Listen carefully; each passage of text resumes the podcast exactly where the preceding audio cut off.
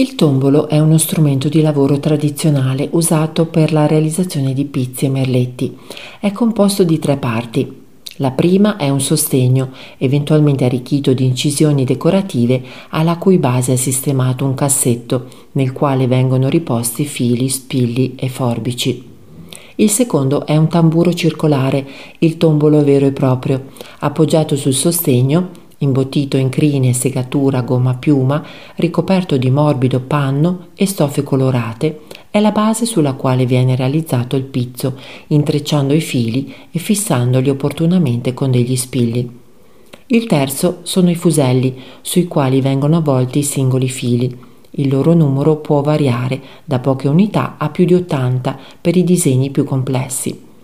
In Valle Aurina fa parte della tradizione Dopo 500 anni di estrazione di rame, la miniera di Predoi dovette chiudere a fine Ottocento, lasciando molte famiglie senza entrate. Le donne del paese non si scoraggiarono e fecero del loro passatempo un lavoro. Con l'aiuto del parroco del paese e con il sostegno delle famiglie aristocratiche, padrone della miniera, tre lavoratrici del tombolo, particolarmente dotate, vennero mandate a Vienna per apprendere a fondo quest'arte.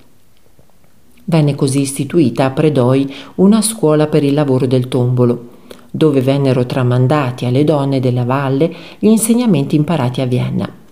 I merletti prodotti vennero pubblicizzati in mostre sia in Italia che all'estero e vennero pubblicati anche su giornali di moda.